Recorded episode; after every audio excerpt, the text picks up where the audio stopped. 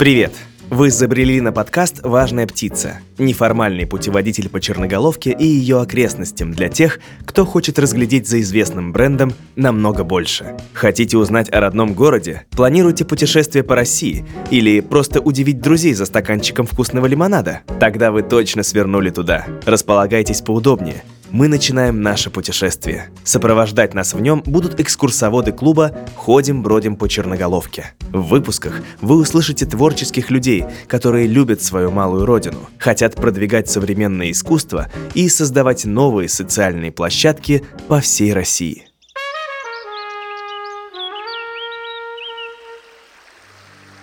Каждый помнит какую-то русскую реку, но бессильно запнется, едва говорить о ней станет. Даны человеку лишь одни человечьи слова.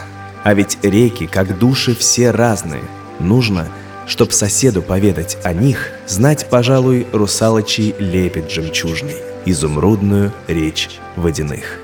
Но мы в заключительном эпизоде подкаста, пожалуй, попробуем пойти немного наперекор Владимиру Набокову, отрывок из стихотворения которого вы сейчас услышали, и все же попробовать рассказать о черноголовской природе. И начнем как раз с той самой русской реки, которую холодным апрелем 1923 года вспоминает поэт в далеком Берлине, и к которой оказалось навсегда привязано его сердце, где «клад заковала кочевая стальная тоска».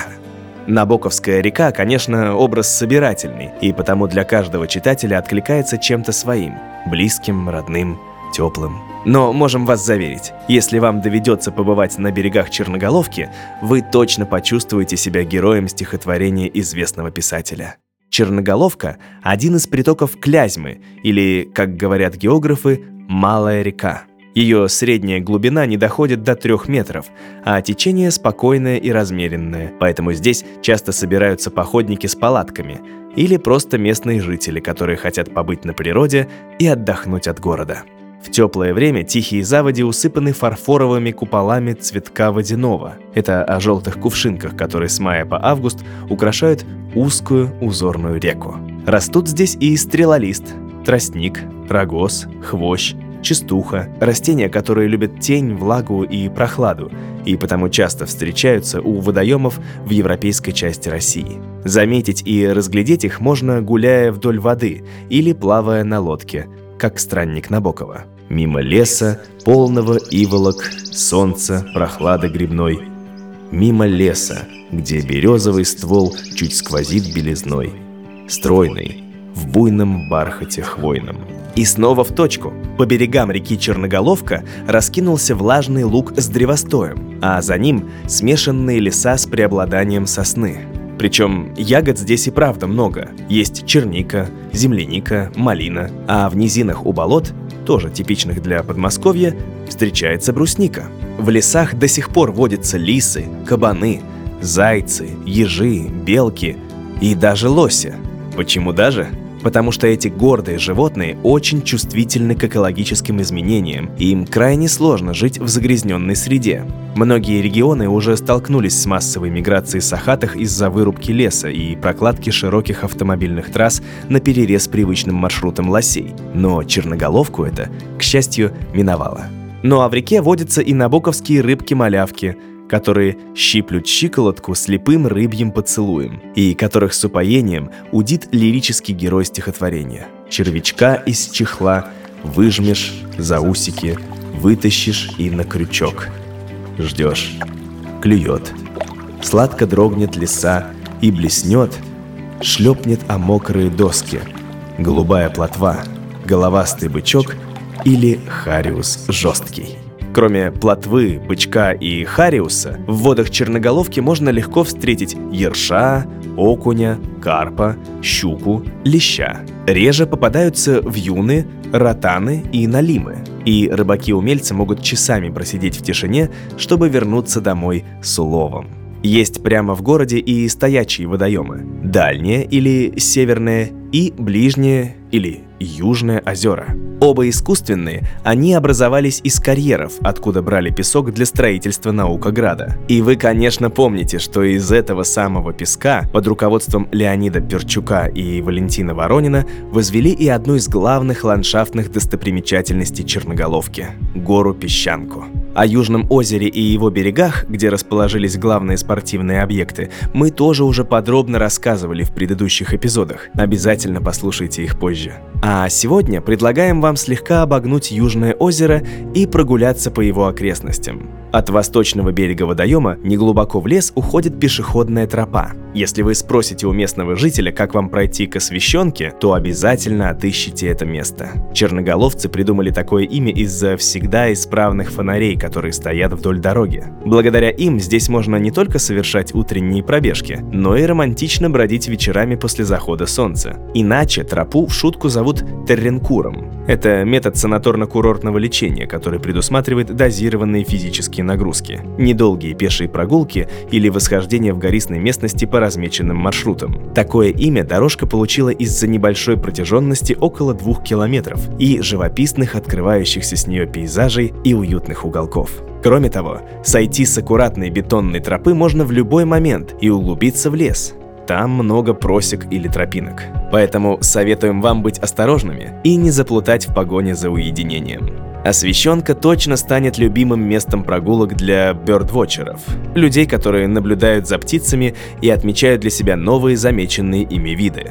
Мы уверены, если решитесь на исследование, вам обязательно улыбнется удача, и вы встретитесь со Славкой Черноголовкой. Одна из версий происхождения названия города связана с этой юркой птичкой, обитающей в лесах Подмосковья. Однако Славка Черноголовка не единственная интересная пернатая в местных лесах. Любители фотоохоты специально приезжают в Наукоград, чтобы пополнить коллекцию снимками хохлатой птицы или, по-другому, гренадерки, пестрого дятла, большой синицы, лазаревки, буроголовой гаечки, московки и, конечно, снегиря. А зимой внимательный наблюдатель разглядит на заснеженной тропинке Освещенки заячьи, лисьи и беличьи следы, а если поднимет взгляд чуть выше, сможет очутиться в сказке «Морозко». Настолько красиво снег лежит на ветвях хвойных и лиственных деревьев, мерцая и переливаясь под мягким светом фонарей. По Институтскому проспекту, проспекту Семенова, а после по асфальтовой дороге через лес можно выйти к озеру Северному. Черноголовцы считают Дальнее озеро идеальным местом для любителей походной романтики и посиделок с гитарой у костра. Несмотря на искусственное происхождение, водоем кажется предельно натуральным. Здесь водится окунь, берега поросли камышом, а в воде отражаются верхушки сосен. Живут здесь и утки. Северное озеро больше южного, но вода холоднее из-за бьющих подземных ключей. Если ехать по дороге в Стромынь, мимо Северного озера, на лесной полянке можно заметить дом. Он принадлежал семье лесника Аверьянова. В небольшом срубе лесник жил с женой и 3 детьми. Дом получил прозвище «Сторожка», а на его стене разместили памятную табличку, которая рассказывает о жильцах. С 1975 года этот участок леса в 40 гектар находится в ведении Академии наук. Тут располагается научно-экспериментальная база по изучению поведения млекопитающих в естественной среде обитания. Здесь ученые круглогодично выполняют экспериментальные исследования коммуникативного и социального поведения наземных млекопитающих, биологии их размножения. На базе есть уникальная живая коллекция наземных млекопитающих общим числом около 2000 особей. Среди них хорьки, норки, соболи, мусанги, рыси, кабарги, ежи, выхухоли, лесные серые полевки, песчанки, хомячки, летучие мыши и многие другие. Для разных видов млекопитающих здесь разработали и построили уникальные специальные комплекс-вольеры и полигоны. Кроме того, на Черноголовской научной базе Института проблем экологии и эволюции Российской академии наук работает круглосуточная система видеонаблюдения за пернатыми и хвостатыми, акустическая лаборатория, чтобы изучать, как и с помощью каких звуков звери передают друг другу важные сообщения, и даже эколого-физиологическая лаборатория. Там изучают концентрацию гормонов у животных в разные периоды жизненного и природного цикла. Еще ученые оснащены современным оборудованием не хуже киношных шпионов. У них есть приборы ночного видения и радиопрослеживания, специальные приспособления для съемки следов и их идентификации. Такое оснащение базы позволяет проводить гораздо более широкий спектр научных исследований и сотрудничать со специалистами из других подразделений института, а также коллегами из России и других стран. А еще для сохранения редких видов млекопитающих на базе созданы центры по спасению европейской норки, выхухоли и ферма по разведению кабарги. Это парнокопытное животное, очень похожее на знаменитого и любимого всеми Бэмби. Вес взрослой особи редко превышает 10 килограмм. У кабарги совсем нет рогов. Самцы защищают свои семейства с помощью небольших клыков-сабелек. Долгое время кабараг истребляли ради мускуса, особенного лечебного секрета, который выделяют железы животных. Бесконтрольная охота привела к тому, что сейчас популяция этих маленьких оленей стремительно сокращается. Они занесены в Международную Красную книгу. Предотвратить их полное исчезновение как раз и помогают базы, как та, что находится в 4 километрах от Черноголовки. Если будем двигаться еще дальше, то ближе к Ногинску увидим Черноголовское водохранилище, которое местные называют прудом. Правда, питают его не только река, но и подземные ключи. Падение воды из пруда составляет около 2 метров. Вода спускается по 3 ступеням, образуя рукотворный водопад. На возвышенных берегах к воде здесь подходят высокие 30-метровые сосны, а по низким растут ивовый кустарник, березки и ольха. У пруда летом появляется много насекомых, что привлекает сюда мелкую птицу и летучих мышей. В самой верхней заболоченной части, ее называют вырвинкой, порой селится и перелетная утка. Из северных лесов изредка забегают зайцы и рыжие лисицы. Наполнять Черноголовский пруд стали еще в начале XIX века, когда на речке Черноголовке в поместье Жерепцовой была построена мукомольная мельница в 10 сил. В 40-х годах XIX столетия землю выкупил промышленник Захар Морозов. Русло речки расширили и углубили. Плотину усилили и подняли уровень воды. На левом берегу Морозовы разбили парк и устроили летнюю резиденцию, а на правом берегу расположились купальни. В начале 20 века за парком соорудили велотрек с трибунами. Так Ногинск стал центром велоспорта. Уже в советское время, когда пруд снабдили моторно-лодочной станцией, здесь стали проводить чемпионаты, встречи и сборы водномоторников. Сегодня пруд, конечно, не такой уединенный уголок, как берега реки Черноголовки. Здесь оборудовали пляжи, причал для катамаранов, площадки для пикников и праздников, лодочную станцию. На одном из берегов даже выстроили отель с развлекательным парком. Некоторые считают, что такое благоустройство не пошло пруду на пользу. Очарование подмосковной природы здесь потускнело, а сам водоем загрязнился с увеличением стока от дачных поселков, деревень и обрабатываемых полей и разгрузки грунтовых вод.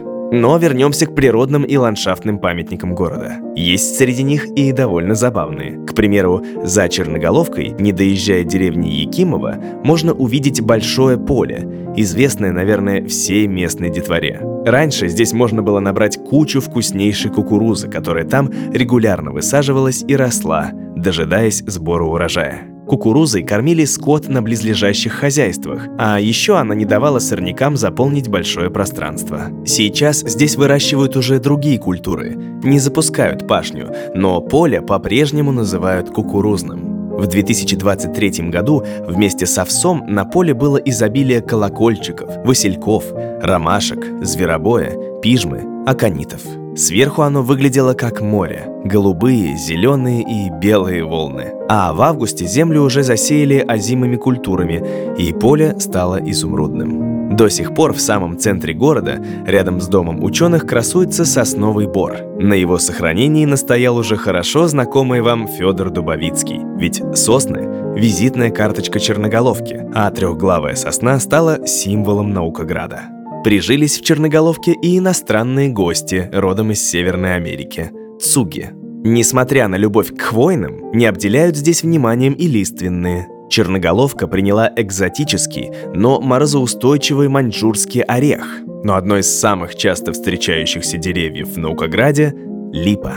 Их много растет на первой улице, а особенно хороши липы летом, когда цветут и испускают сладковатый аромат, и осенью, когда их листья желтеют и сквозь них проходит солнечный свет. Вообще к озеленению Черноголовки подошли научно. В первом эпизоде мы уже рассказывали вам об особом методе посадки деревьев здесь, который разработал еще Петр I, но авторы генплана пошли дальше. Им хотелось, чтобы черноголовка цвела постоянно, поэтому растения подбирали так, чтобы создать эффект волнового цветения. Гуляя по Институтскому проспекту или Школьной улице, можно насладиться ароматом сирени, чубушника, лиственницы, жасмина.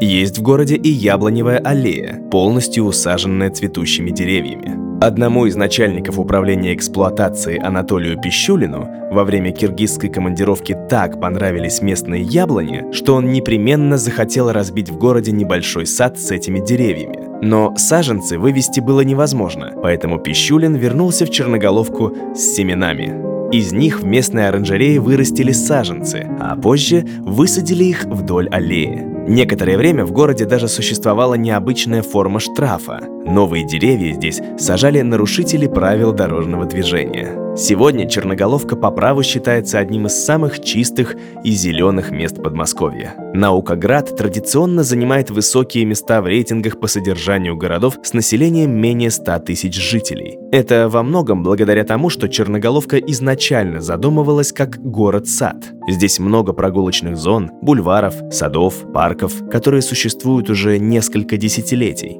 Однако статус городу не удалось бы сохранить, если бы не желание жителей и их способность легко, почти играючи поддерживать хорошие традиции. Такого же уважительного и теплого отношения к своему городу и его природе ждут жители Наукограда от гостей.